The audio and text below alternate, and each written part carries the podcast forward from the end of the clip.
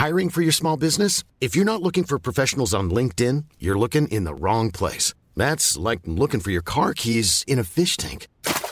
LinkedIn helps you hire professionals you can't find anywhere else, even those who aren't actively searching for a new job but might be open to the perfect role. In a given month, over 70% of LinkedIn users don't even visit other leading job sites. So start looking in the right place. With LinkedIn, you can hire professionals like a professional. Post your free job on linkedin.com slash people today. Hey, it's Paige DeSorbo from Giggly Squad. High quality fashion without the price tag. Say hello to Quince.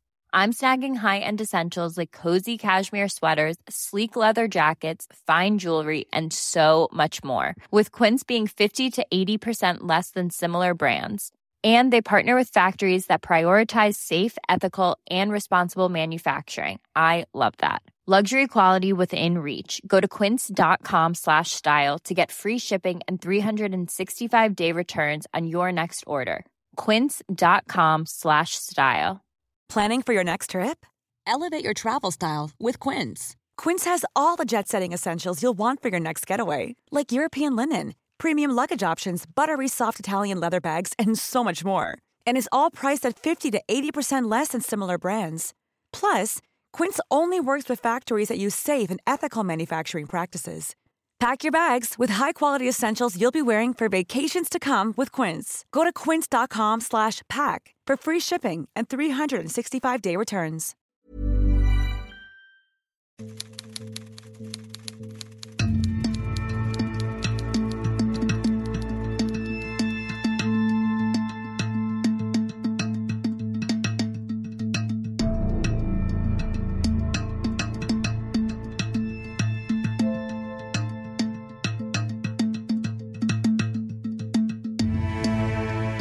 به 27 مین قسمت پادکست میم خوش اومدید من مهدی عباسی هستم و اینجا برای شما ترجمه فارسی مقاله های روزنامه نگاری رو روایت می کنم که تو مجله های معتبر دنیا چاپ شدن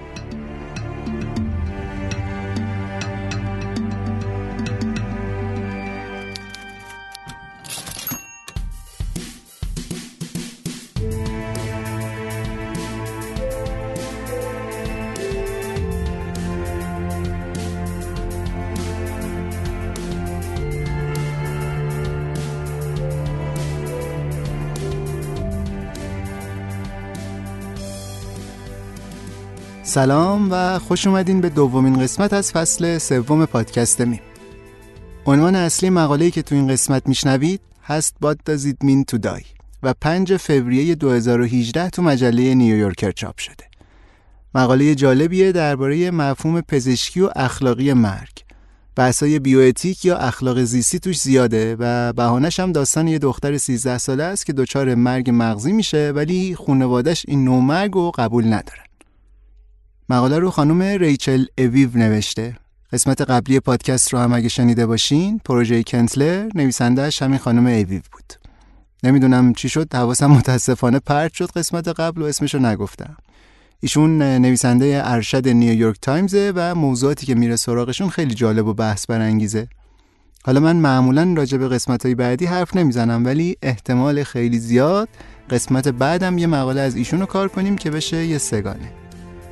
الان دیگه بحث و طولانی نمی کنم بریم اسپانسرینگ رو بشنویم و بعدش هم اصل مقاله رو با هم گوش بدیم.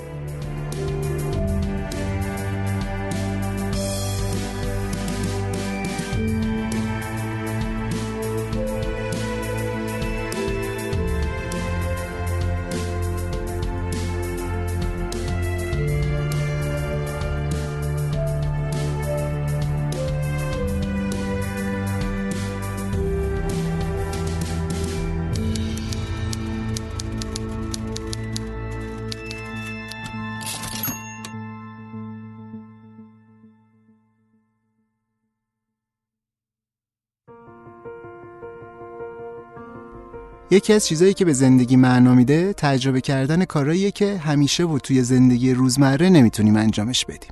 این تجربه یه خاطراتی واسمون می‌سازن که می‌تونیم تا آخر عمر راجبش حرف بزنیم و ازش لذت ببریم. یکی از این تجربه به نظر من سفر کردن با کشتی تو دریاست. اونم یه کشتی بادبانی واقعی مثل اونایی که شاید فقط تو فیلم ها دیده باشیم. حالا دوتا جوون خوشفکر اومدن همت کردن و یه پروژه تعریف کردن واسه احیای لنجای بزرگ بادبونی. کارشون هم از جزیره قشم شروع کردن.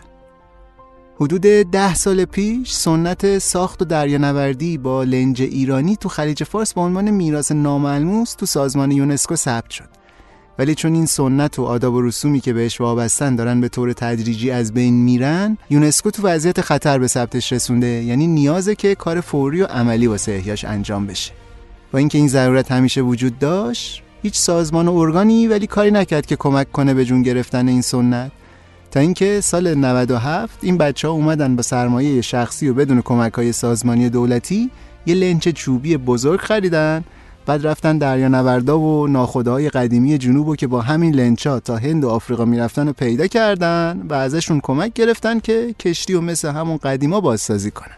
بعدم پدرشون در اومد تا مشکلات و موانعی که سر راهشون بود و برطرف کنن و نتیجه شد اولین کشتی بادبونی توریستی تو ایران. اسم کشتی رو گذاشتن بابو بوم و الان ما می‌تونیم بریم قشم توی تورایی که با این کشتی برگزار میشه شرکت کنیم و یکی از اون تجربه‌ای که اول گفتم می‌تونه به زندگیمون معنا بده رو اینجا انجام بدیم. تورای نیم روزه و یه روزه دارن مراسم کشیدن بادبون رو عرشه دارن با موسیقی سنتی. ماهیگیری و پخت غذاهای دریایی و دم کردن قهوه عربی و شنا و کلی خدمات دیگه هم هست. همون با آب شیرین و مبلمان راحت و سرویس بهداشتی تمیز و اینجور چیزا هم که دیگه لازم نیست بگیم همش موجوده. کشتی لوکسیه که با مکانیزم کاملا سنتی کار می‌کنه و خیلی هم امنه. یه تور اقامت شبانه هم دارن که این یکی خیلی ایده جالبیه. چشماتون رو ببندین تصور کنین روی کشتی چوبی بادبونی دراز کشیدین روی آب. دارین از صدای آب و سکوت دریا و سوسوی ستاره های آسمون بالا سرتون لذت می‌برین. آدرس صفحه اینستاگرامشون رو تو توضیحات این قسمت گذاشتم. برین سر بزنین خودتون بفهمین که این تورای دریانوردی بابوبوم چقدر می‌تونه جذاب و خاطر انگیز باشه.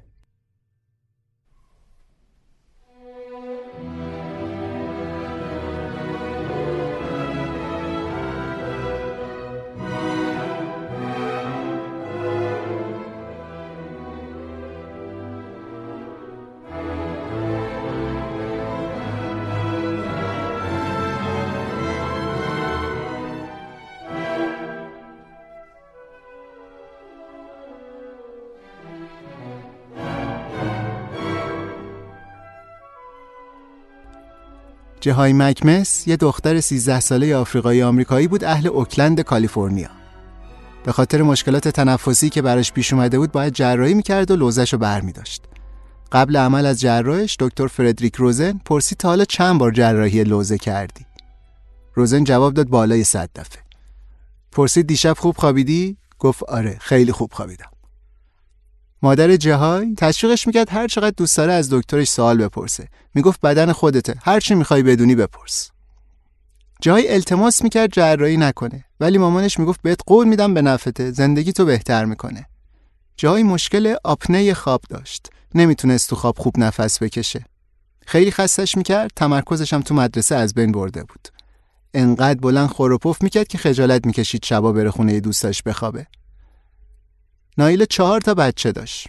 جای بچه دومش بود که از همشون محتاط تر بود. وقتی اخبار جنگ تو کشورهای دیگر رو تو تلویزیون می‌دید آروم می‌پرسید اینجا هم قرار جنگ بشه؟ همکلاسیاش به خاطر پاستوریزه بودنش مسخرش می‌کردن ولی جنبش بالا بود و این شوخیا بهش بر نمی‌خورد. حتی چند بار نایلا رفته بود مدرسه به معلماش توپیده بود که کنترل کنن بچه ها رو نذارن انقدر دخترش رو اذیت کنن. عمل جراحی تو بیمارستان کودکان اوکلند چهار ساعتی طول کشید. 9 دسامبر 2013 حدود هفت عصر بود که جهای به هوش اومد. پرستارا بهش یه بستنی یخی دادن که گلوشو آروم کنه. حدود یه ساعت بعد جهای شروع کرد به خون توف کردن. پرستارا گفتن نگران نباشه چیز مهمی نیست. یه ظرف پلاستیکی بهش دادن که بزاقشو بریزه اون تو، قورتش نده. یکی از پرستارا تو پرونده پزشکیش نوشت به جایی گفته آروم باشه و سعی کنه اگه می‌تونه سرفه نکنه. ساعت نه همون شب بانداژی که باهاش بینی جاهای پانسمان هم خونی شد. ماروین شوهر نایلا همش التماس می‌کرد یه دکتر صدا کنن بیاد ببینه مشکل چیه کمکشون کنه. ولی پرستارا بهش می‌گفتن فقط یه نفر از اعضای خانواده می‌تونه تو اتاق بمونه مجبورش کردن بره. نایلا می‌گفت هیچکی به حرفمون گوش نمی‌داد. نمی‌تونم ثابت کنم حرفمو ولی تو دلم احساس می‌کردم اگه جاهای یه دختر سفید پوست بود کمک و توجه بیشتری بهمون به می‌کردن اون شب نایلا با گریه زنگ زد به مادرش سندرا چتمن. سندرا سی سال پرستار بود و توی کلینیک جراحی تو اوکلند کار کرده بود. سندرا یه زن خوشمشرب و آرومه و معمولا یه گل کوچیک می‌ذاره لای موهاش. ساعت ده نشده بود که خودشو رسوند بیمارستان. وقتی دید جاهای نزدیک 200 میلی لیتر خون بالا آورده تو ظرف پلاستیکی رو کرد به یکی از پرستارا گفت به نظر من وضع این بچه طبیعی نیست. به نظر شما طبیعیه؟ پرستاره تو یادداشتاش نوشت به پزشک کشیک چندین بار تو طول شیفت اطلاع داده شده که جاهای خونریزی داره. یه پرستار دیگه نوشت دکترها از خونریزی بعد عمل خبر داشتن ولی گفتن نیازی به مداخله فوری متخصص گوش و حلق و بینی یا جراحی نیست. روزن همون دکتری که جاهای عمل کرده بود ظهر از بیمارستان رفته بود. تو پرونده پزشکی نوشته بود شریان کاروتید راست جهایی به شکل غیر طبیعی نزدیک حلق دیده می شود و این یک بیماری مادرزادی است که به طور بالقوه می تواند خطر خونریزی را افزایش دهد.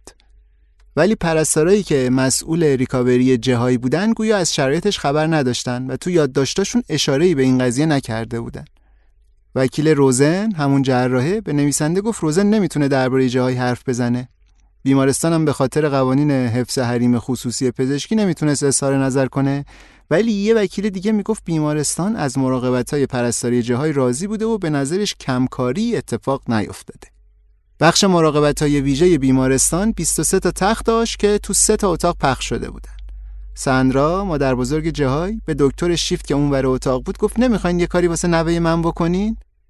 دکتر به پرستار گفته بود لباس بیمارستان جاهای عوض نکنن که ببینن چقدر خونریزی می‌کنه گفته بود فنیل افرین تو بینیش اسپری کنن سندرا اون موقعی که تو کلینیک کار می‌کرد یه ورکشاپ هایی برگزار کرده بود که توش متدای برقراری ارتباط و همدلی با بیمار رو به پرسنل بیمارستانی آموزش می‌داد. به نویسنده میگه خیلی تعجب کردم که دکتر اصلا خودش رو به ما معرفی نکرد. همش هم اخم کرده بود و دستاشو گذاشته بود پشت سرش. اینجوری بود که انگار فکر می‌کرد ما کثیفیم. ساعت دوازده و نیم شب سندرا از رو مانیتور جهایی دید سطح اشباع اکسیژن خونش رسیده به 79 درصد. داد زد کادر بیمارستان رو صدا کرد و چند تا پرستار و دکتر دویدن سر تخت جهای شروع کردن تو نایش لوله کار بذارن. سندرا می‌گفت شنیده یکی از دکترها گفته او شت قلبش وایساده.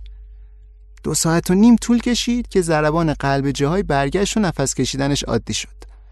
سندرا میگه فردا صبحش که روزنو دیده همون جراحه قیافش اینجوری بوده که انگار گریه کرده دو روز بعد جاهای مرگ مغزی شد با دستگاه تنفس مصنوعی نفس می‌کشید ولی مردمه که چشماش به نور واکنش نشون نمی‌دادن. رفلکس حلقی نداشت. وقتی هم قطره آبی یخ تو گوشاش میریختن چشماش همونطوری ثابت میموندن. چند بار آزمایشی دستگاه تنفس مصنوعی رو ازش جدا کردن ولی فوری ریهاش پر دی اکسید کربن می‌شد. ازش نوار مغزی هم گرفتن ولی هیچ اثری از فعالیت امواج مغزی ندیدن.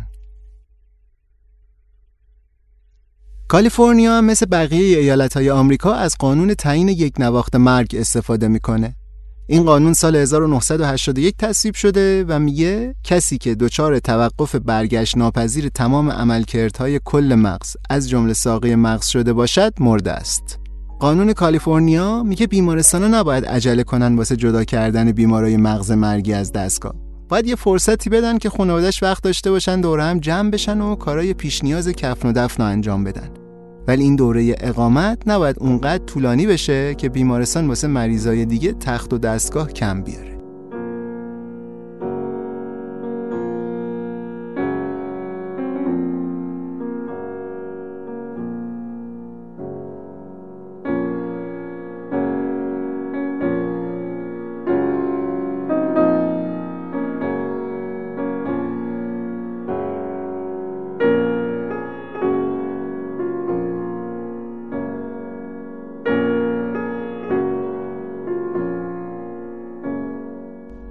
تو جلسه ای که کادر پزشکی و روزن که جاهای عمل کرده بود با خانواده برگزار کردن اینا گفتن عذرخواهی رسمی می‌خوایم. روزن ولی فقط ابراز همدردی کرده بود که خانواده رو راضی نمی‌کرد. ماروین می‌گفت باید از کار استعفا بدی اشتباه از طرف تو بوده. سنرا هم می‌گفت جاهای مراقبت و درمانی که لازم بود و از بیمارستان نگرفته. تو روزای بعد یه مددکار اجتماعی به خانواده جاهای فشار می آورد رضایت بدن که از دستگاه جداش کنن. بهشون پیشنهادم داده بود اعضای بدن جهای رو اهدا کنن. ماروین میگه ما قبول نمی کردیم می‌گفتیم اصلا اول باید بگین چه اتفاقی واسه دخترمون افتاده. خانواده خواستن پرونده پزشکیشو ببینن ولی تا موقعی که جاهای تو بیمارستان بستری بود اجازه دسترسی به پرونده رو نداشتن. نایلا نمی‌فهمید چطور ممکنه جاهای مرده باشه در صورتی که هنوز گرمه. گاهی هم بدن و دست و پاهاشو تکون میده. دکترها می‌گفتن این حرکت ها فقط رفلکس نخاییه که تو ادبیات پزشکی بهش میگن واکنش لازاروس. تو همون بیمارستان یه دکتر متخصص مراقبت های ویژه کار می‌کرد که خودش هم یه خانم سیاه پوست بود. اسمش شارون ویلیامز بود.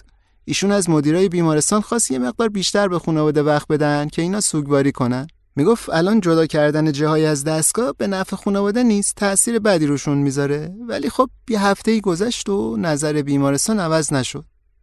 بعد این خانم ویلیامز اومد و از سندرا خواست بشینن یه صحبت زنونه ای با هم داشته باشن. سندرا میگه ویلیامز بهش گفته اگه جاهای زیاد زیر دستگاه تنفس مصنوعی نگه دارن ظاهرش واسه مراسم تشییع جنازه خراب میشه. بعدش هم گفته می‌دونی که ما چطوری هستیم. سندرا میگه بعد این حرف ویلیامز داشتم فکر می‌کردم منظورش چیه که میگه ما؟ ما کی هستیم؟ آفریقایی تبارای آمریکایی؟ احساس می‌کردم خیلی تحقیر شدم.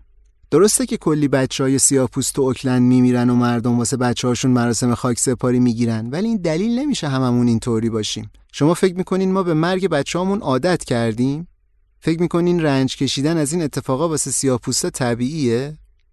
البته خانم ویلیامز توصیف سند را از مکالمهشون رو قبول نداره. برادر کوچیکتر نایلا اسمش سالیه. این هر شب رو صندلی کنار تخت جای میخوابید که یه وقت کسی نیاد نصف شب دستگاهش رو قطع کنه بکشتش. می‌گفت احساس می‌کردم زندگیش از نظر اینا زیاد ارزش نداره.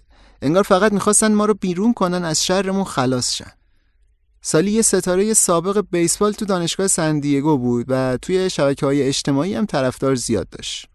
تو اینستاگرام و فیسبوکش میمش بیمارستان به خانواده فشار میاره زودتر بذارن جاهایی از دستگاه تنفس مصنوعی جدا کنن. می‌گفت همش مزخرفات قانونی به خوردمون میدن تا وقتی که خدا نخواد این قضیه تموم نمیشه. یکی از دوستاش کامنت گذاشته بود بی احترامی از این بیشتر نمیشه لعنت به این سیستم درمانی یکی دیگه نوشته بود اینا می‌خوان ما یا بمیریم یا بریم زندان. نمی‌خوان ما رو زنده ببینن. یه هفته بعد جراحی سالی با یه وکیل جراحات شخصی به اسم کریستوفر دولان تماس گرفت و بهش گفت اینا خواهرزاده‌مو می‌کشن بالاخره. دولان پرونده رو قبول کرد گفت پولم نمی‌گیرم. البته تجربه هم تو پرونده های حقوقی پایان زندگی نداشت. دولان با این استدلال پیش رفت که چطور میگین جنین چون ضربان قلب داره زنده است؟ پس جاهای هم زنده است و اگه دکتر از دستگاه تنفس مصنوعی جداش کنن حقوق اجتماعی خودش و خانوادهش رو نقض کردن. سالی هم یه پرینت از این متن گرفت و چسبوندش بالای مانیتور اکسیژن جاهای. دولان تو دادخواستی که واسه دادگاه عالی آلامیدا کانتی فرستاد درخواست کرد یه پزشک مستقل از بیمارستان جاهای معاینه کنه. نوشته بود بیمارستان تضاد منافع داره. اگه معلوم شه جاهای به خاطر قصور پزشکی دکترای اینا مرده آبروشون میره و دیگه کسی بهشون اعتماد نمی‌کنه. تو کالیفرنیا اگه ثابت بشه به خاطر اشتباه انسانی کسی مرده تا 250 هزار دلار قرامت می‌گیرن. ولی اگه بیمار هنوز زنده باشه واسه قرامت سقف نذاشتن. دولان توی پرونده جداگونه هم ادعا کرد که بیمارستان حق نایلا واسه ابراز عقاید دینیشو نقض کرده. نایلا به عنوان یه مسیحی اعتقاد داشت روح دخترش تا زمانی که قلبش می‌زنه تو بدنش هست. 19 دسامبر رئیس بیمارستان آقای دیوید دورانت یه جلسه گذاشت با خانواده. اینا از دورانت خواستن بذاره جای تا کریسمس به دستگاه وصل بمونه. می‌گفتن شاید تورم مغزش تا اون موقع کمتر شد. دورانت گفت نه. گفتن براش لوله تغذیه بذارین. دورانت با اینم مخالفت کرد. می‌گفت اینکه فکر می‌کنن دستگاه به دخترشون کمک می‌کنه خوبشه بیمعنیه و فقط به توهمشون که میگن این زنده است اضافه می‌کنه. وقتی خانواده رو حرفشون اصرار کردن دوران دسوانی شد و مش زد رو میز و گفت چرا نمی‌فهمین؟ این مرده مرده مرده. البته خود دوران تکسیب می‌کنه که مش زده رو میز و سه بار گفته مرده. سه روز قبل کریسمس یه گروهی از اعضای کلیسای اوکلند جلوی بیمارستان تجمع کردن و از دادستان منطقه خواستن در مورد اتفاقاتی که واسه جهایی افتاده تحقیق کنه. اینا می‌گفتن چرا جایی نباید درمان پزشکی کامل داشته باشه؟ روز بعد یه قاضی از دادگاه عالی آلامدا دکتر پورفیشل رو مأمور کرد که به عنوان کارشناس مستقل جاهای معاینه کنه. روزی که فیشر رفت واسه معاینه حدود 200 نفر جلوی بیمارستان با پلاکارد و دستنوشته جمع شده بودن و شعار می‌دادن عدالت برای جهای دکترها هم اشتباه می‌کنن یه چهارم جمعیت دوستا و همسایه نایلا بودن فیشر چند بار آزمایش های مرگ مغزی رو جاهای انجام داد و نتیجه گیری بیمارستان رو تایید کرد. یه اسکن رادیو دم از جریان خون مغزیش گرفت و نتیجه رو فرستاد واسه قاضی. گفت این فضای خالی سفیدی که اینجا بالای مغز می‌بینین تو حالت عادی این باید سیاه باشه.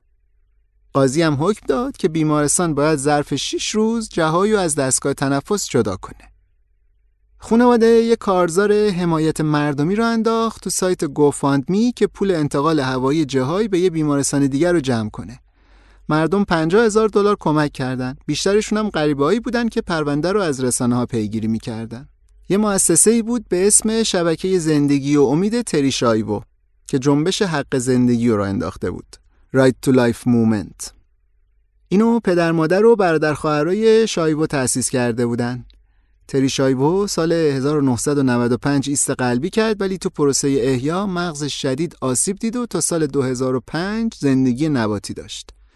پروندهش اون موقع خیلی سر و صدا کرد حتی پای مقامای فدرال و جورج بوش که اون موقع رئیس جمهور بودن به قضیه باز شد. کاری نداریم این بنیاد امید و زندگی شایبو هم به خانواده جهای پیشنهاد داد از ارتباطاتی که اینا داشتن واسه جهای استفاده کنن. نایلا خودش تا حالا چیزی درباره جنبش حق زندگی نشنیده بود. تو سخت جنین طرفدار حق انتخاب بود ولی به قول خودش اینجا فقط دنبال بیرون آوردن جاهای از بیمارستان بود. سندرا میگه بعضی وقتا با خودم فکر می‌کردم اگه تو بیمارستان حواسشون رو بیشتر جمع می‌کردن بازم لازم بود این همه بجنگیم. نایلا درخواست کرد از مدیرای بیمارستان که رو جاهای عمل تراکوتومی انجام بدن. تو این عمل یه سوراخ باز می‌کنن رو گردن یه دریچه می‌ذارن که لوله دستگاه تنفس مصنوعی بهش وصل میشه و اکسیژن مستقیم میره داخل نای اینجوری وقتی می‌خوان مریض منتقل کنن یه جای دیگه مطمئن تره کمیته اخلاق پزشکی بیمارستان یه جلسه گذاشت و به اتفاق آرا به این نتیجه رسید که مداخله پزشکی تو وضعیت جاهای قابل قبول نیست. اینا می‌گفتن حمایت مصنوعی از یه بیمار فوت شده هیچ توجیه قابل تصور پزشکی نداره. نه به حفظ زندگی کمک می‌کنه نه به درمان بیماری و برگردوندن عملکرد ارگانا حتی درد و رنج رو هم کاهش نمیده. پزشکا و پرستارایی که مراقب جاهایی هستن دارن از نظر اخلاقی فشار خیلی زیادی رو تحمل می‌کنن و موافقت با درخواست های خانواده جاهای نگرانی های بزرگی در مورد رعایت عدالت و انصاف ایجاد می‌کنه. قاضی یه روز قبل اینکه مهلت دادگاه واسه جدا کردن جهایی از دستگاه تموم شه هشت روز دیگه به اینا زمان داد. یکم بعد دولان و وکیلای بیمارستان به یه توافق رسیدن. بیمارستان جهایی رو معرفی می‌کنه به پزشکی قانونی آلامدا که اونا هم مرگش رو تایید می‌کنن. بعد اون دیگه مسئولیت کامل جهایی میفته دست خانوادش سوم ژانویه 2014 پزشکی قانونی گواهی فوت جهایی رو صادر کرد. جلوی علت مرگ ولی نوشته بودن در انتظار بررسی. دو روز بعد دو تا پرستار از یه شرکت خدمات آمبولانس هوایی اومدن رفتن بیمارستان دنبال جهایی یکی از دکترای بیمارستان از دستگاه تنفس مصنوعی جداش کرد و اون دوتا پرستار وصلش کردن به یه دستگاه قابل حمل دیگه. گذاشتنش رو برانکارد چرخدار و از در پشتی بیمارستان سوار یه آمبولانس بدون آرم کردنش. اون روز یه بازی بسکتبال مهمم بین سان فرانسیسکو فورتی و گرین بی پکرز برگزار می‌شد و دولان امیدوار بود این بازی حواس خبرنگارایی که جلو بیمارستان و قرق کرده بودن پرت کنه نفهمه اینا از در پشتی رفتن. دولان به هیچ کس نگفت که جاهای کجا می‌برن حتی به خانواده چون میترسید بیمارستان بفهمه اینا می‌خوان چیکار کنن و نقشه رو خراب کنه از خانواده فقط نایلا سوار هواپیمایی شد که جاهای باهاش انتقال می‌دادن پول کرایه هواپیما از همون کمک های مردمی جمع شده بود که از تو سایت GoFundMe جمع کرده بودن. نایلا نگران صدای دستگاهی بود که جایو بهش وصل کرده بودن. صداش به اندازه صدای موتور جت هواپیما بلند بود. وقتی هواپیما نشست تازه این فهمید اومدن نیوجرسی. اینجا و نیویورک تنها جاهای آمریکا بودن که به خانواده اجازه می‌دادن concept مرگ مغزی رو اگه برخلاف عقاید مذهبیشون باشه نادیده بگیرن. تو هر دو تا ایالت این قانون واسه سازگاری با عقاید یهودیای ارتودکس نوشته شده اینا به کتاب تلمود استناد می‌کنن که یکی از کتابای یهودیت ربانیه اونجا میگه صرف نفس کشیدن به معنای زنده بودنه جاهایی بردن بیمارستان دانشگاه سن پیتر تو نیو برانزویک نیوجرسی بستری کردن. اینجا رو یه اسقف کاتولیک رومی اداره می‌کرد. نایلا می‌گفت من نه برنامه‌ای داشتم از قبل نه کسی رو اینجا میشناختم نه جایی واسه زندگی داشتم نه هیچی. فقط یه چمدون بسته بودم. وقتی پای بچم وسط باشه من مثل یه حیوانم. بیمارستان کودکان اوکلند همون بیمارستانی که جاهای توش عمل کرده بود و این اتفاقا واسش افتاد یک کارشناس ارتباطات بحران و مدیریت شهرت استخدام کرد به اسم آقای سم سینگر که پوشش رسانه این پرونده رو مدیریت کنه. سینگر به نویسنده می‌گفت تصور عمومی داخل بیمارستان این بود که انگار محاصره شدن. پرسنل بیمارستان تا حالا تجربه درگیری تو دعواهای حقوقی و رسانه‌ای رو نداشتن. سینگر ولی یه آدم رسانه‌ای خیلی مشهوری بود تو شهر. دو روز بعد ترخیص جاهای از بیمارستان به یه روزنامه محلی گفت من تا حالا همچین بیاعتنایی جسورانه به حقیقت محض رو جایی ندیده بودم. بعد یه کنفرانس مطبوعاتی جلوی بیمارستان برگزار کرد و گفت دولان داره همه رو فریب میده یک فریب بسیار غم انگیز اینکه جاهای مکمس یه جورایی زنده است یه فریبه در صورتی که اون اصلا زنده نیست. طبق هر قانونی تو ایالت کالیفرنیا و با هر سیستم اعتقادی قابل تصوری جاهای مکمس فوت کرده متخصصای علم اخلاق زیستی هم این تصمیم خانواده رو قبول نداشتن آرتور کاپلان مدیر مؤسس دپارتمان اخلاق پزشکی دانشگاه نیویورک و احتمالا شناخته شده ترین متخصص اخلاق زیستی تو کل آمریکاست. ایشون نظرش رو تو مصاحبه ها و مقاله های مختلف اینطوری گفته. نگه داشتن جاهای رو دستگاه تنفس مصنوعی فرقی با حد که حرمت به بدنش نداره. اصلا احتمال این که این مدت زیادی زنده بمونه وجود نداره. شما نمی‌تونین به یه جسد غذا بدین. دیر یا زود بدنش شروع می‌کنه به تجزیه شدن. یه استاد اخلاق پزشکی دیگه هم از هر بیمارستانی که جاهای بستری کنه انتقاد کرد و گفت فقط یک کلمه برای این کار وجود داره. دیوانگی. ولی خب از اون طرف هم کسای دیگه بودن که جور دیگه ای فکر می‌کردن. یکیشون آقای رابرت تروگه که مدیر مرکز اخلاق زیستی دانشکده پزشکی هاروارده. این از لحنی که رسانه این پرونده رو پوشش دادن ناراحته. میگه من فکر می‌کنم جامعه اخلاق زیستی احساس نیاز می‌کرد که از درک سنتی مرک مغزی حمایت کنه. اینا تا اونجا پیش رفتن که واقعا با خانواده تحقیرآمیز رفتار می‌کردن و من از این بابت احساس خوبی نداشتم. تروک فکر می‌کرد رسانه ها حواسشون به زمینه اجتماعی تصمیم خانواده نبوده. آفریقایی تبارای آمریکا به طور میانگین دو برابر سیاه پوستا دلشون می‌خواد تا حد امکان طولانی تر زندگی کنن. حتی وقتی که قضیه مرگ مغزی پیش میاد. احتمالا دلیل این رفتار هم برمیگرده به ترس تاریخیشون از نادیده گرفته شدن و تبعیض.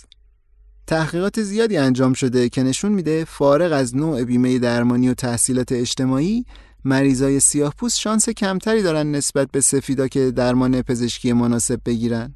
از اون طرف احتمال مداخلات پزشکی نامطلوب مثل قطع عضو واسه اینا بیشتره. تروگ میگه وقتی که یه دکتر به شما میگه عزیزتون مرده ولی عزیز شما شبیه مرده ها نیست من می‌تونم درک کنم اولین چیزی که شما بهش فکر می‌کنی اینه که باز هم به خاطر رنگ پوستت درمانی که لازم بوده رو دریافت نکرد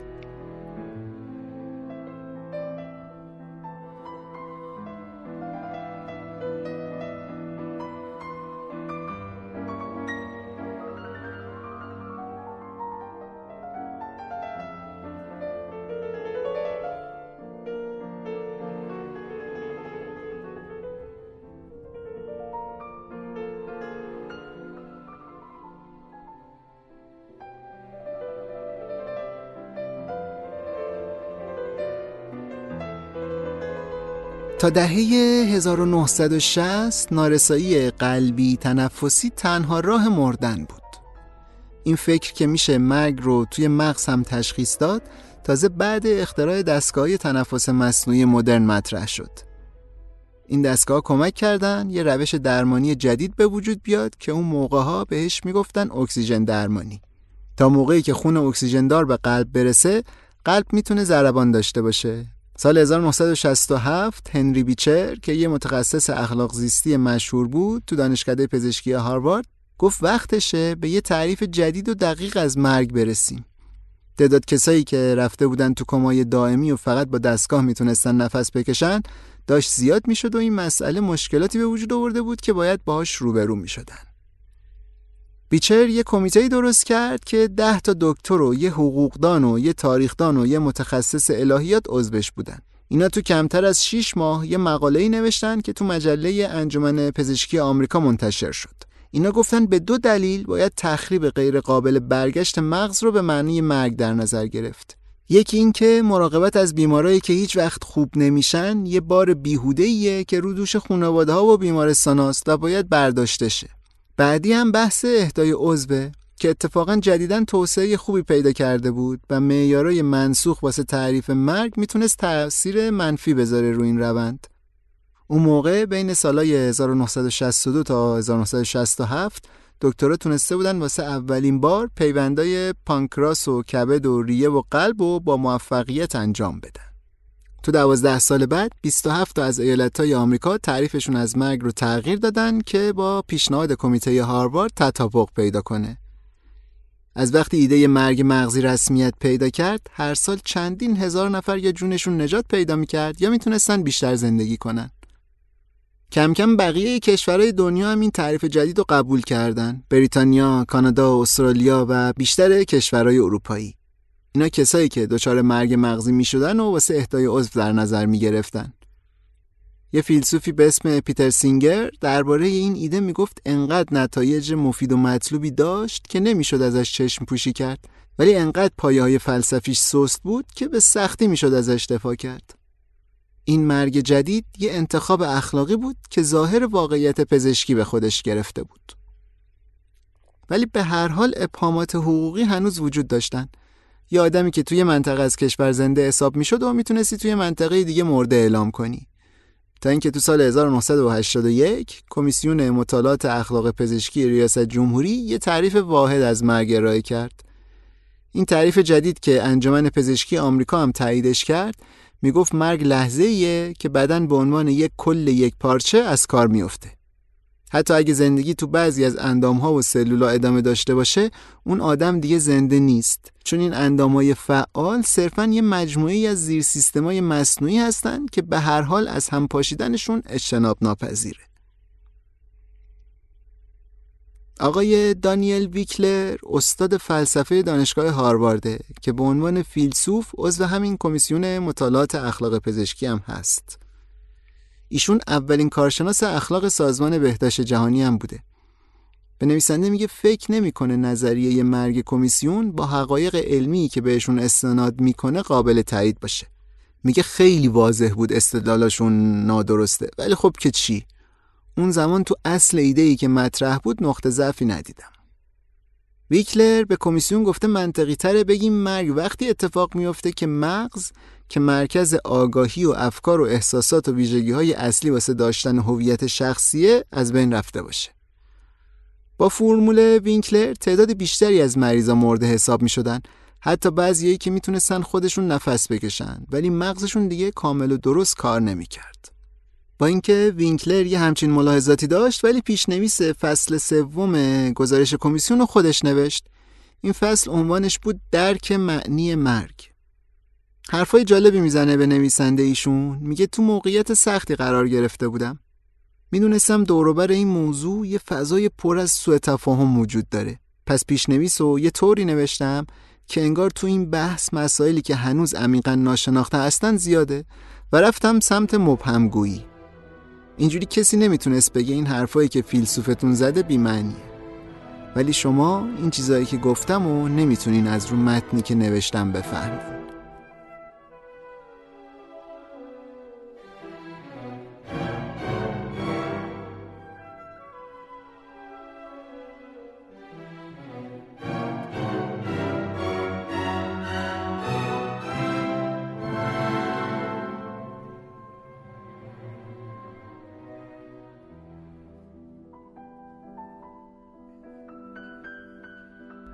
وقتی جاهایی رسید نیوجرسی بیشتر از سه هفته بود که غذا نخورده بود و اعضای بدنش داشتن کم کم از کار میافتادن.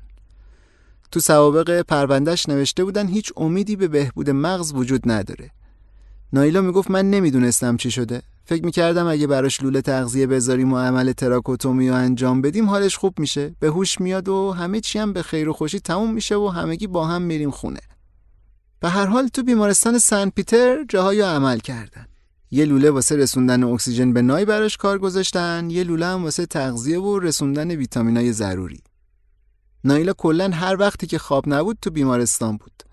سر همین با چند تا از پرستارا دوست شده بود. اونا بهش گفته بودن همکارای دکتری که جاهای عمل کرده خیلی ازش ناراحت شدن. حتی بعضیاشون تردش کردن. گفتن واقعا تو یه دختر مرده رو عمل کردی؟ نایلا و ماروین توی خونه ای ساکن شده بودن که واسه بیمارستان بود. سه ماه اونجا بودن تا اینکه بهشون گفتن باید پاشن چون می‌خوان خونه رو بدن به خانواده مریضای دیگه. تو سه ماه بعد اینا هر هفته می‌رفتن یه مسافر خونه میموندن. از سر کار نایلا مرتب بهش زنگ می‌زدن میپرسیدن کی برمیگرده. اینم همش می‌گفت نمی‌دونم. اونا هم از یه جایی به بعد دیگه اصلا زنگ نزدن. نایلا به نویسنده میگه من که واسه خودم خونه داشتم تو اوکلند الان اینجوری بودم که انگار از ایالتم تبعیدم کردن. ماه مارس که رسید وضعیت جاهای دیگه داشت تثبیت می‌شد.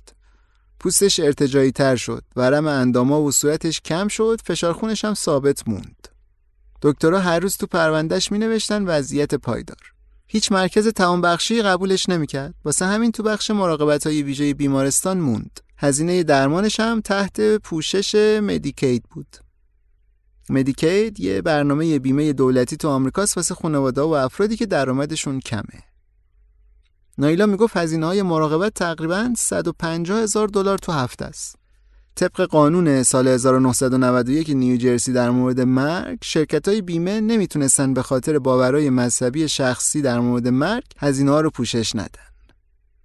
مدیر اجرایی کمیسیون اخلاق زیستی که این قانون رو تصویب کرده یه شخصیه به اسم آقای آلن ویزبارد به نویسنده میگه اون موقع ما فکر می‌کردیم موضعی که می‌گیریم باید بر اساس احترام و تواضع نسبت به عقاید شهروندامون باشه. ایشون هم مثل ویکلر الان از نتیجه این قانون خیلی راضی نیست. میگه من فکر می‌کنم کسایی که درباره مرگ مغزی این تحقیقات عمیق و انجام دادن به هوشی بالایی دارن و واسه توانایی شناختیشون ارزش زیادی قائلن. اینا معتقدن چیزی که زندگی رو معنادار می‌کنه توانایی فکر کردن، برنامه ریزی کردن و عمل کردن تو این دنیاست.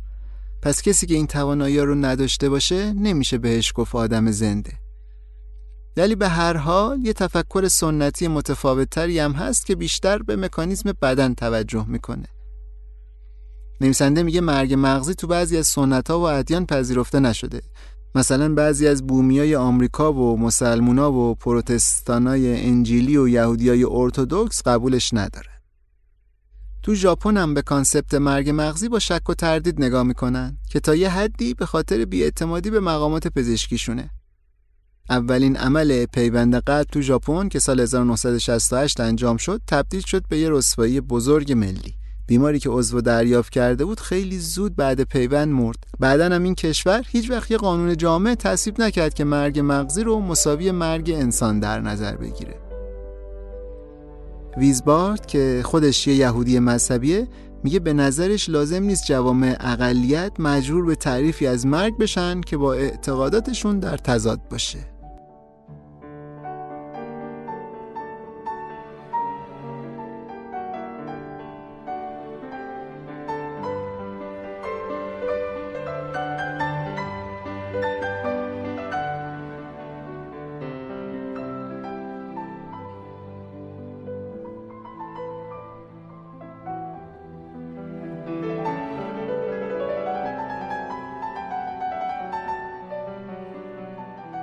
نایلا همش به یه دیالوگی فکر می‌کرد که یه سال قبل با بچه هاش داشت. یه بار به شوخی بهشون گفته بود می‌خوام یه کار و کاسبی براتون را بندازم و تا آخر عمرتون خودم ادارش کنم. پسرش پریده بود وسط حرفش که تو که تا آخر عمر من زنده نیستی. من بیشتر از تو عمر می‌کنم و اینم جواب داده بود خب اون موقع میگم به دستگاه تنفس مصنوعی وصلم کنم. جایی که هیچ وقت اون روز این کلمه رو نشنده بود پرسید یعنی چی؟ نایلا گفت یعنی یه ماشینی هست که آدما رو زنده نگه میداره. نایلا میگه هیچ وقت یادم نمیره. بقیه بچه ها خندیدن ولی جاهای گفت اگه یه روزی اتفاق واسه من افتاد قول میدی ببندیم به یکی از این ماشینا که زنده بمونم؟ یه موزیک تراپیستی بود که هر از گاهی میومد به بخش مراقبت های ویژه بیمارستان سن پیترز یه سری می‌زد. یه بار اومد کنار تخت جاهای و با ساز چنگ چند تا ملودی آروم و لالایی تور واسش زد. نایلا دید یهو ضربان قلب جایی که معمولا بالا بود بعد شنیدن این ملودیا اومد پایین. تعجب کرده بود. فکر می‌کرد این آهنگا آرامش بخشه واسش. بعد این شروع کرد حرف زدن با جاهایی. هر دفعه بهش می‌گفت یه قسمتی از بدنش رو تکون بده. یه بار با گوشی از این کارش فیلم گرفت. خودش ایستاده بود کنار تخت بدون اینکه بهش دست بزنه. چشمای جای بسته بود و پشتی تختش هم با زاویه 45 درجه آورده بودن بالا. دستاشو گذاشته بودن رو حوله لوله شده که مشتشون نکنه. نایلا گفت دستتو تکون بده. دو ثانیه بعد جاهای مچ دست راستشو خم کرد. نایلا گفت عالیه. می‌تونی دوباره تکونش بدی؟ دوباره تکون بده که بتونیم ببینیم. محکم تر تکون بده. نه ثانیه بعد جای ساعدشو خم کرد. مچشو چرخون انگشتش هم آورد بالا. صورتش ولی همونجوری بی حالت و بی حرکت موند. نایله چند تا از این ویدیوها از جاهای گرفت و گذاشت تو شبکه های اجتماعی. هفت ماه بعد اینکه اینا اومدن نیوجرسی جاهایی واسه اولین بار پریود شد. سندرا اومده بود دیدنشون. به دکتر شیف گفت براش پد گرم کن و ایبوبروفن بیارن چون تو خانواده اینا همه زنا گرفتاری ازولانی شدید داشتن موقع پریود. دکتره به سندرا و نایلا گفت نمی‌تونه با اطمینان بگه دلیل خونریزی جاهای چیه. نایلا بهش گفت پنج روزه داره از واژن یه دختر نوجوان خون میاد. فکر می‌کنی چه چیز دیگه ای می‌تونه باشه؟ سندرا و نایلا انقدر عصبانی شده بودن که آخر سر دکتر بهشون گفت برین تو پارک بیمارستان قدم بزنین یه مقداری آرومتر شین. آخرای آگوست 2014 بیمارستان سن پیتر به خانواده گفت واسه جاهای مرگ مغزی تشخیص دادن و دیگه بیشتر از این نمی‌تونن اینجا نگهش دارن. نایلا و ماروین توی مجتمع آپارتمانی نزدیک نیو برانزویک یه آپارتمان دو خوابه اجاره کردن و جاهای و بردن اونجا. خودشون رو زمین میخوابیدن، پسرشون جردن که اونم تازه اومده بود نیوجرسی رو کاناپه میخوابید.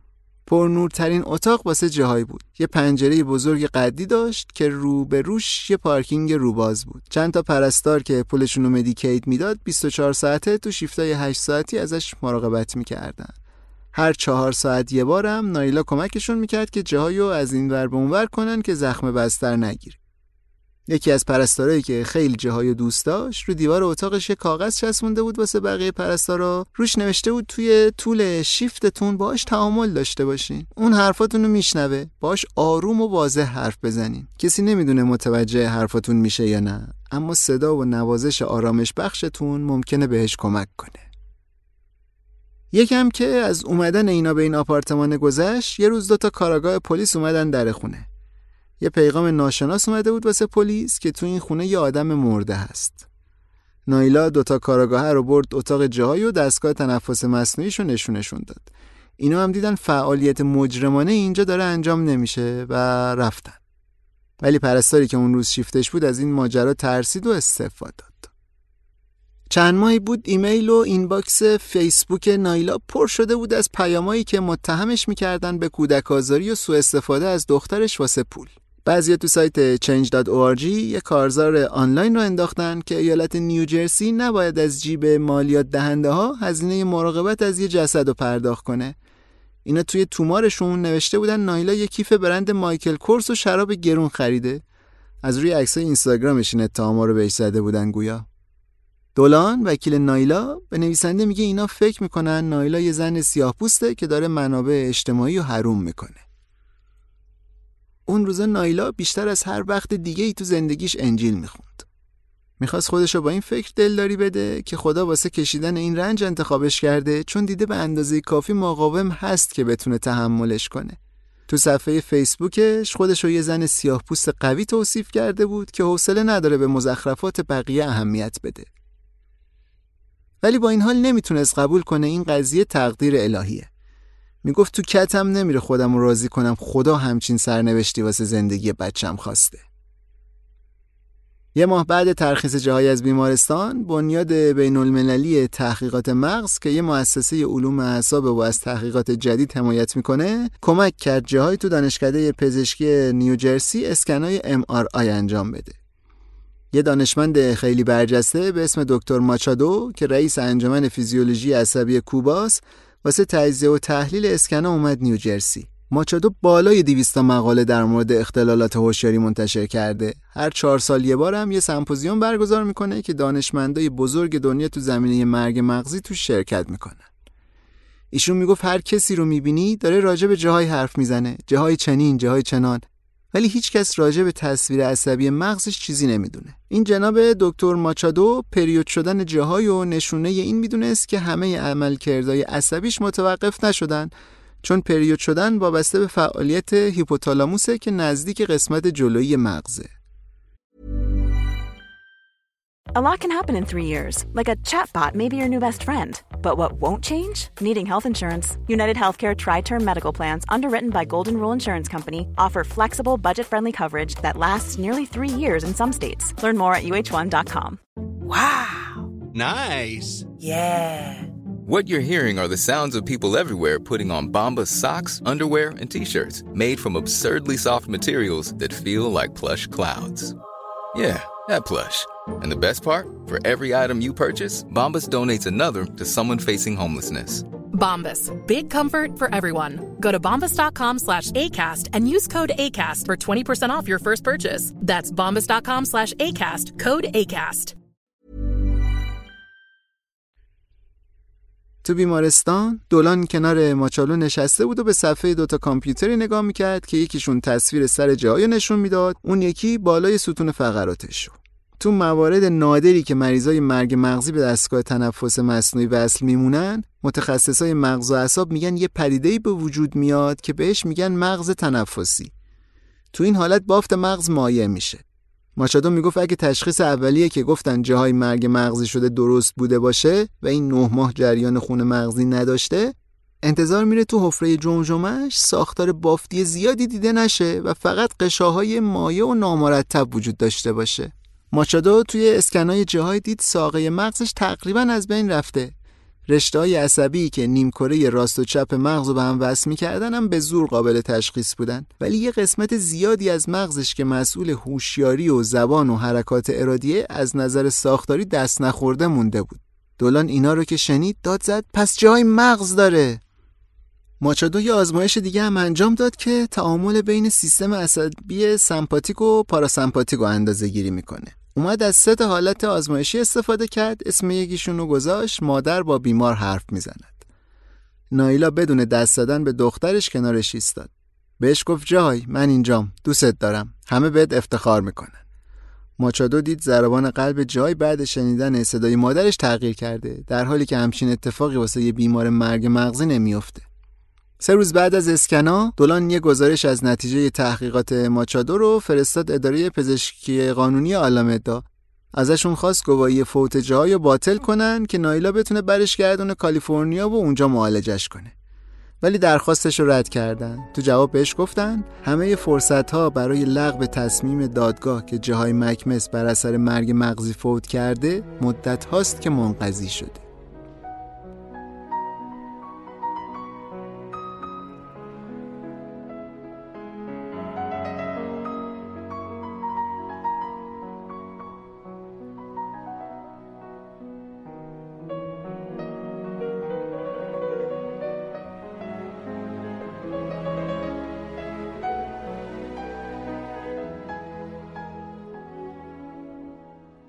چند وقت بعد یه عصب شناسی به اسم آقای دی آلن شومن که تازگی از ریاست دپارتمان نورولوژی دانشگاه UCLA بازنشسته شده بود گزارش ماچادو رو خوند و با خودش فکر کرد ممکنه جاهای دچار شرایطی شده باشه که بهش میگن سایه روشن ischemic ischemic penumbra.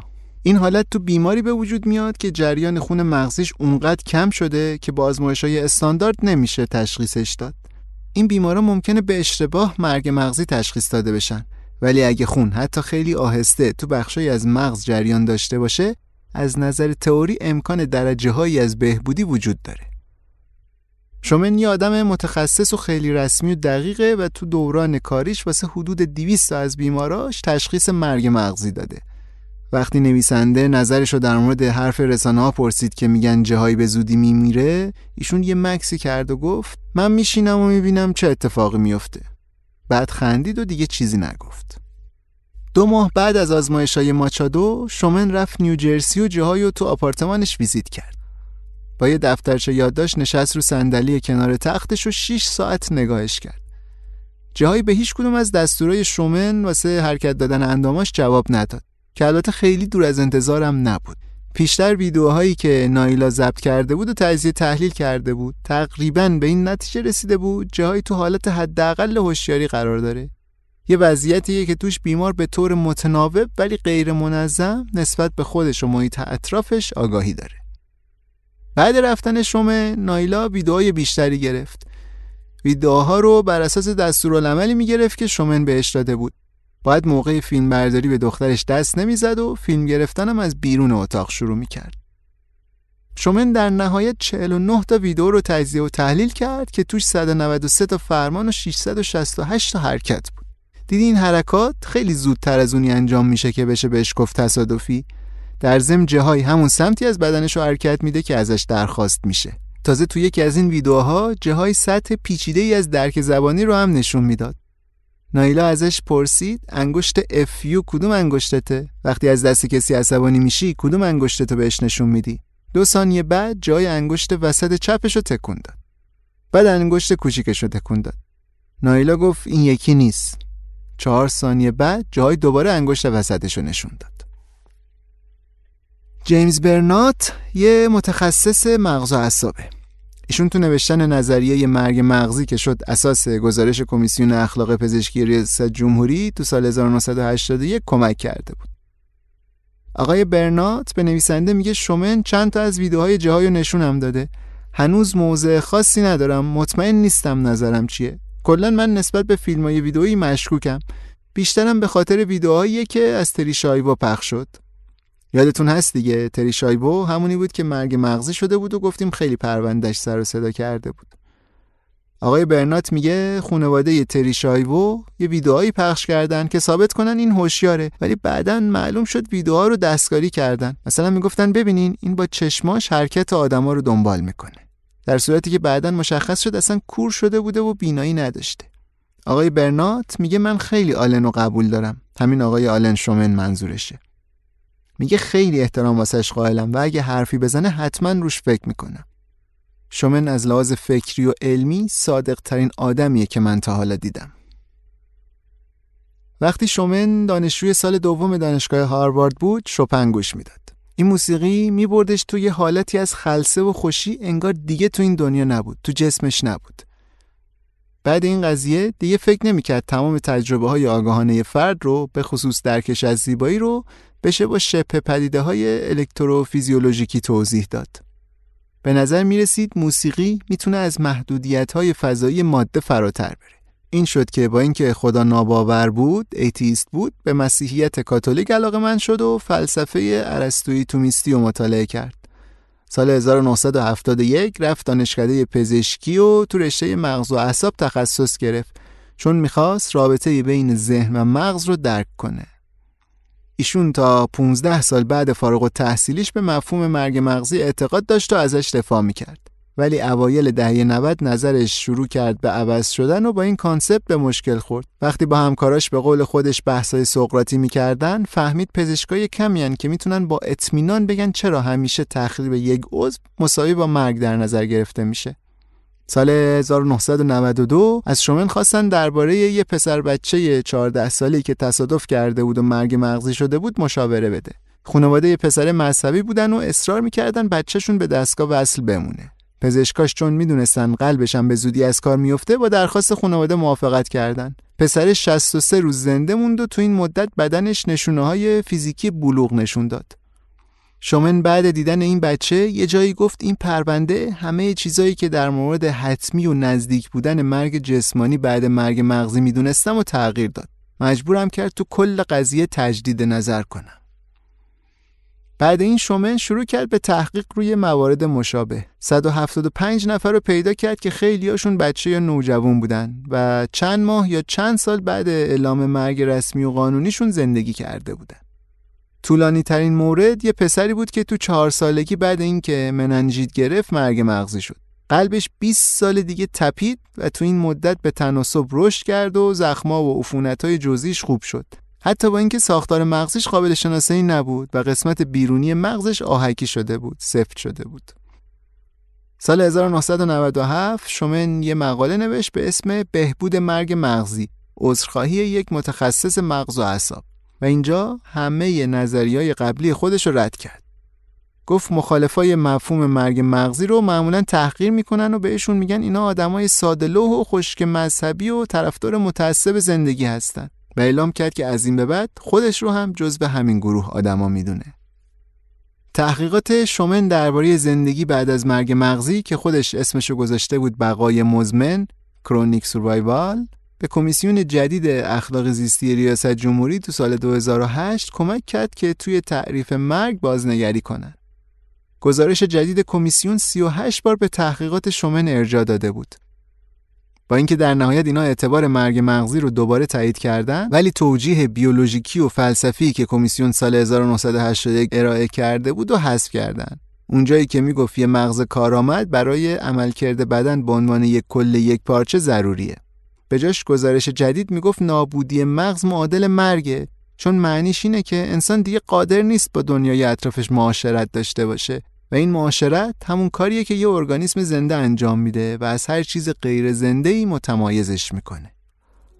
آخر گزارش رئیس کمیسیون یه یادداشت شخصی زمینه کرد و از کمبود دقت تجربی تو این گزارش ابراز تأسف کرد.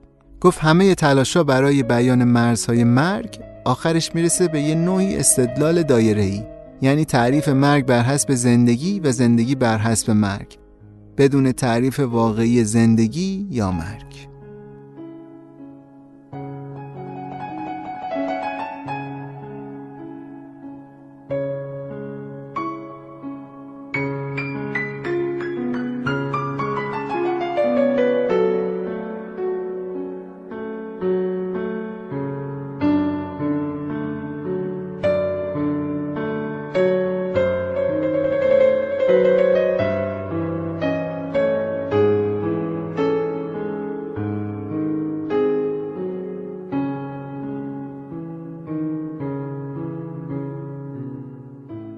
سال 2015 بعد اینکه نایلا اظهارنامه مالیاتیش رو پر کرد از سازمان خدمات درآمد داخلی یا به اختصار IRS باش تماس گرفتن و گفتن فرمش مشکل داره چون یکی از بستگانی که اسمش رو تو لیست آورده فوت کرده.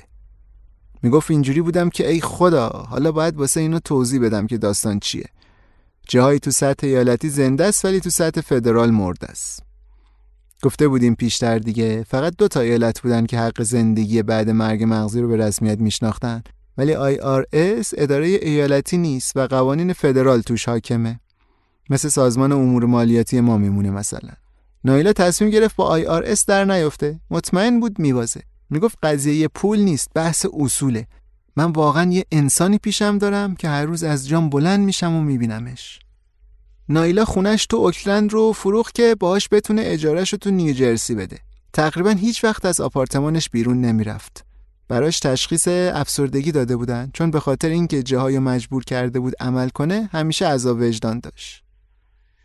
میگه من قبلا آگهی های ضد افسردگی رو که تو تلویزیون می‌دیدم مثلا یکی رو نشون می‌داد که به پنجره زل زده و میگه نمی‌تونه از خونه بره بیرون با خودم می‌گفتم چه مسخره مگه میشه کسی نتونه بره بیرون مگه میشه کسی نتونه از تختش بلند شه؟ تو جایی که من بزرگ شدم آدما مهارت بقا دارن. یاد می‌گیرن خودشونو وفق بدن. اگه فقیرن اگه مشکلی براشون پیش بیاد بازم می‌تونن از پس زندگی بر بیان. اما این شرایطی که من الان توشم یه موقعیتیه که نمی‌تونم باهاش کنار بیام. بهار 2015 نایلا از بیمارستان کودکان اوکلند شکایت کرد و مدعی شد به خاطر درد و رنج و هزینه های پزشکی جهایی باید بهش خسارت بدن. بیمارستان ولی گفت اجساد واسه شکایت اعتبار قانونی ندارن. وکیلای بیمارستان می‌گفتن شاکیای پرونده دارن نمی‌ذارن جسد جهایی روند طبیعی بعد مرگش رو طی کنه. مسئول دونستن متخصصای بهداشت بابت هزینه های مداخلات پزشکی بیهوده روی آدم مرده خلاف سیاست های عمومیه. پرونده جهای باعث شد یه اصطلاحی شکل بگیره تو حوزه اخلاق زیستی که بهش می‌گفتن اثر سایه جهای مکمس. این پرونده باعث شده بود خانواده‌های بیشتری برن دادگاه حکم بگیرن که بیمارستانا مریضاشون رو از دستگاه جدا نکنن. بیشتر این خانواده هم اقلیت‌های قومی و نژادی بودن. یکی از این متخصصای اخلاق زیستی به نویسنده میگه هر ساعتی که صرف پرستاری از این بیمارای مرده میشه ساعتیه که از مریضای زنده که به پرستاری نیاز دارن دریق شده. ایشون خیلی هم نگران این دعوا که معمولا پوشش رسانه‌ای هم پیدا می‌کنن باعث شه آدمای کمتری واسه اهدای عضو ثبت نام کنن و خانواده های کمتری راضی بشن اعضای بدن مریضای مرگ مغزشون اهداشه وقتی نویسنده میگه پس ممکنه این مقاله منم کمک بکنه به ادامه دار شدن این ماجرا ایشون جواب میده ممکنه یه تأثیرایی داشته باشه. بعد یه مکسی می‌کنه و میگه البته دیگه الان آب از سر گذشته چه یک وجب چه صد وجب وکیل نایلا دولان که خودش کارت اهدای عضو هم داره به نویسنده میگه می‌دونه که مجبور با عواقب عملی حمایت از جاهای روبرو بشه. میگه بخشی از وجود من به هم میگه ممکنه ما با این کارمون سنت اهدای عضو رو خراب بکنیم. وقتی خانوادهایی که تو موقعیت های مشابه خانواده جاهایی هستن باش تماس می‌گیرن براشون داستان نایلا رو تعریف می‌کنه که از رفتن تو این مسیر منصرفشون کنه. بهشون میگه باید صبر ایوب داشته باشین اگه بخواین وارد این راه بشین. مدیر یه مرکز اخلاق زیستی تو هاروارد به نویسنده گفته یه جایی یه سخنرانی آکادمیک کرده در مورد مرگ مغزی. اونجا گفته به جای مرگ مغزی بگیم آسیب مغزی فاجعه بار. همونجا یه جراح پیوند اعضا پا شده بهش گفته باید از خودت خجالت بکشی. کاری که شما می‌کنین غیر اخلاقیه. شما تو ذهن مردم در مورد عملی که جون انسانای زیادی رو نجات میده شک و تردید ایجاد می‌کنین. میگه من خیلی راجع به این حرف فکر کردم بعدش. ولی به نظرم اگه می‌خوایم تو طولانی مدت حرفه پزشکی وضعیت بهتری داشته باشه باید صادقانه درباره چیزایی که می‌دونیم حرف بزنیم. به خاطر ملاحظات دیگه خودمون رو سانسور نکنیم. اینطوری احتمالا اعتماد عمومی به فعالیت های علمی هم زیادتر میشه و حمایت بیشتری می‌گیره. البته ایشون با اهدای عضو بیماری مرگ مغزی مشکلی نداره. میگه به نظر من از نظر اخلاقی اشکالی نداره که اعضای اینا رو برداریم. حتی اگه هیچ دلیل علمی نداشته باشیم که باور کنیم اینا مردن. من باور دارم این یه کار اخلاقی با ارزشه و ما باید کمک بکنیم راحتتر انجام بشه. ما داریم کار درست رو انجام میدیم ولی استدلالمون اشتباهه.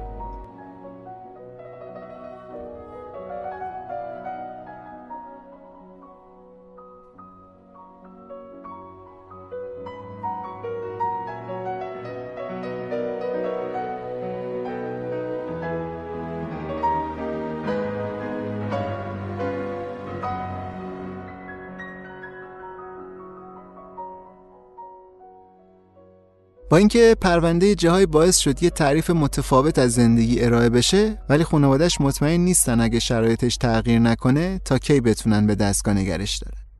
ساندرا میگه قبل اینکه از جای اسکن امارایی بگیرن به خودش گفته اگه مغزش جله‌ای شده باشه دیگه مجبوریم واقعیت رو قبول کنیم. من فکر نمی کنم کسی باید مجبور باشه اینجوری زندگی کنه. خانواده جای اعتقاد دارن محدوده فهم جای بیشتر از چیزیه که می‌تونه ابراز کنه. شومن هم این حرف رو رد نمی‌کنه. ایشون تو گزارشی که واسه دادگاه فرستاده نوشته بود با توجه به شواهدی که از پاسخگویی های متناوب به جهایی داریم باید موضعمون این باشه که بگیم نمی‌دونیم وضعیتش چه شکلیه نه اینکه با قطعیت بگیم اصلا هوشیار نیست. پیشرفت‌های جدید تو حوزه تاثیربرداری پزشکی باعث شده محققا احتمال بدن خیلی از بیمارایی که تصور میشه رفتن تو حالت نباتی یعنی آگاهی واضحی از محیط اطرافشون ندارن و حرکاتشون هدفمند نیست خیلی از اینا احتمالا تشخیص اشتباه واسهشون در نظر گرفته شده. ممکنه اینا به شکل دوره‌ای آگاهی داشته باشن و بتونن هر از گاهی یه نوعی از ارتباط رو برقرار کنن. نایلا میگه تقریبا هر روز از جاهای می‌پرسه با این کاری که من دارم می‌کنم اوکی؟ می‌خوای زندگی کنی؟ داری اذیت میشی؟ میگه می‌دونم همه چی تغییر می‌کنه. آدما هم عوض میشن. اگه جاهای دیگه نخواد اینجا باشه من باهاش مخالفتی نمی‌کنم. نایلا به نویسنده میگه جاهایی به سوالاش جواب میده. یا دستشو فشار میده یا انگشت اشارهشو میاره نزدیک انگشت شستش که معنیش آرس. میگه خیلی روزا پیش میاد که دوست دارم بمیرم. ولی وقتی جاهایی رو می‌بینم که هر روز داره بیشترین تلاشش رو واسه زنده موندن می‌کنه با خودم میگم من کیم که نخوام زندگی کنم؟ چرا نخوام زندگی کنم؟ چند ماه قبل از منتشر شدن این مقاله یعنی دسامبر 2017 نویسنده میره دیدن نایلا تو آپارتمانش تو نیوجرسی نایلا میگه این اواخر بیشتر امیدوار شده. احساس می‌کنه دادگاه بهشون اجازه میده جاهایو برگردونن اوکلند. البته هنوز زمان جلسه دادرسی مشخص نشده.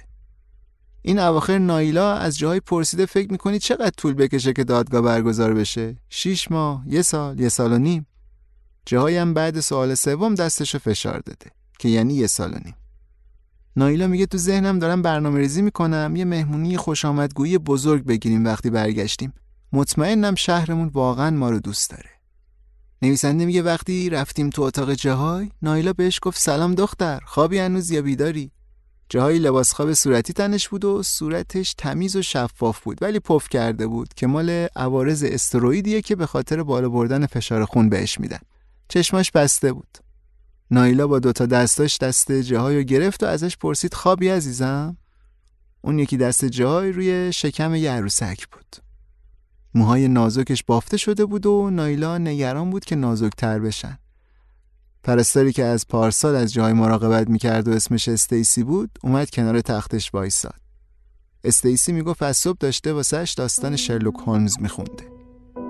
نایلا می‌گفت خیلی قدر مامانش رو می‌دونه. سندرا منظورشه. سندرا روزی سه بار زنگ می‌زنه با جاهای حرف می‌زنه واسهش آواز می‌خونه. حرفای خاله زنکی راجع به فامیل می‌زنه و اخبار تیم بسکتبال گلدن استیت واریورز رو بهش میگه. نایلا داشت این چیزا رو می‌گفت که استیسی پرید وسط حرفش گفت ببینین جاهای داره دستش رو تکون میده رو عروسک. انگشت اشاره و انگشت وسط جاهای چند سانتی حرکت کرد و از رو شکم عروسک رفت سمت گردنش. استیسی گفت آفرین جاهای آفرین. نایلا ازش پرسید می‌تونی به انگشت اشارت عروسک تو نشون بدی؟ انگشتای جاهایی که نایلا رو ناخونش لاک بنفش زده بود بی حرکت باقی موندن نایلا اشاره کرد به عروسک جاهایی و گفت این بچه‌مونه. من مادر بزرگشم. بعد خندید. انگشت شست جاهایی یه کوچولو لرزید. نایلا گفت شستت نه. انگشت اشارت تکون بده. می‌دونم که می‌تونی. بعد چند ثانیه انگشت جاهای سوسو زد. یه کوچولو بلندش کرد و دوباره انداختش پایین. نایلا گفت آها همینه. مرسی عزیزم. دانیل بیکلر فیلسوف دانشگاه هاروارد به نویسنده میگه به نظرش ممکنه خانواده جاهای گرفتار یه بیماری نادر شده باشن که توش همه اعضای خانواده دچار یه توهم مشترک میشن. میگه فکر می‌کنم این یه عکس عمل قابل درک نسبت به مرگ یه بچه است. کیو پیدا می‌کنین که از این فکر که خواستای بچهش داره برآورده میشه احساس آرامش نکنه؟ جوردین خواهر کوچیکه جهایی هم خیلی فداکاری کرد تو این مدت. تو اوکلند که بودن با جایی اتاق مشترک داشتن. الان هم دوست داشت کنار خواهرش دراز بکشه. گاهی اوقات براش برقلب می‌کشید و رو پاهاش لوسیون میمالید. جوردین تو مدرسه ولی خیلی دختر سرکشی بود. مادر بزرگش سندرا نگران بود این رفتارش به خاطر بیگانگی تو محیط جدید زندگیش باشه. یه بار که جوردین از این همه عشق و توجهی که به خواهرش می‌شد حسودیش شده بود نایلا ازش پرسید فکر می‌کنی خواهرت داره واسه تو با مریضیش مبارزه می‌کنه؟ جوردین جواب داد آره. نایلا هم گفت خب واسه همینه که ما هر کاری واسه جهای می‌کنیم. جوردین یاد گرفته که اگه بخواد کنار تخت با خواهرش حرف بزنه باید اون سمتی وایسه که مادرش میسته نایلا میگه جایی دوست نداره دو نفر بالا سرش حرف بزنن. ضربان قلبش میره بالا. ناراحت میشه اگه فکر کنه باهاش طوری رفتار می‌کنن که انگار وجود نداره. به حرفای همه گوش میده. چاره دیگه ای نداره. شرط میبندم یه رازایی داره که می‌تونه یه روزی به بگه.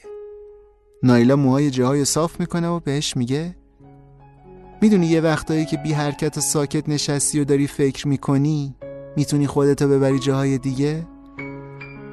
من می‌خوام یه روز بشینی پیشم و همه چیزایی که می‌دونی و همه جاهایی که رفتی و واسم تعریف کنی.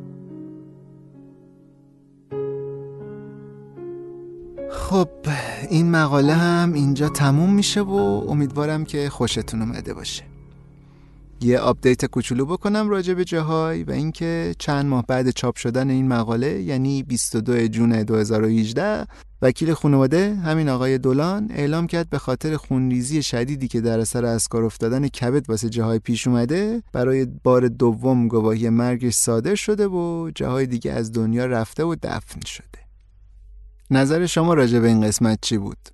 شما با کدوم یکی از این دوتا دیدگاهی که شنیدین بیشتر موافقین؟ آیا مرگ مغزی مساوی مرگ یا اینکه تا وقتی ضربان قلب وجود داره آدم زنده است؟ نظراتتون رو تو کامنت ها برامون بذارین که اگه شد یه بحثی راجبش بکنیم. فکر می‌کنم موضوع جالبیه. حرف دیگه ای نمیمونه برای گفتن. حمایت از پادکست رو فراموش نکنین به بقیه معرفیش کنین و قسمت های قبلی رو اگه نشنیدین اونا رو هم گوش بدین و نظراتتون رو به هم برسونین. حمایت مالی هم اگر خواستین بکنین از پادکست چه از ایران چه خارج از ایران از طریق سایت هامی باش می‌تونین این کار رو انجام بدین. امیدوارم روزای خوبی داشته باشین. تا قسمت بعد بدرود.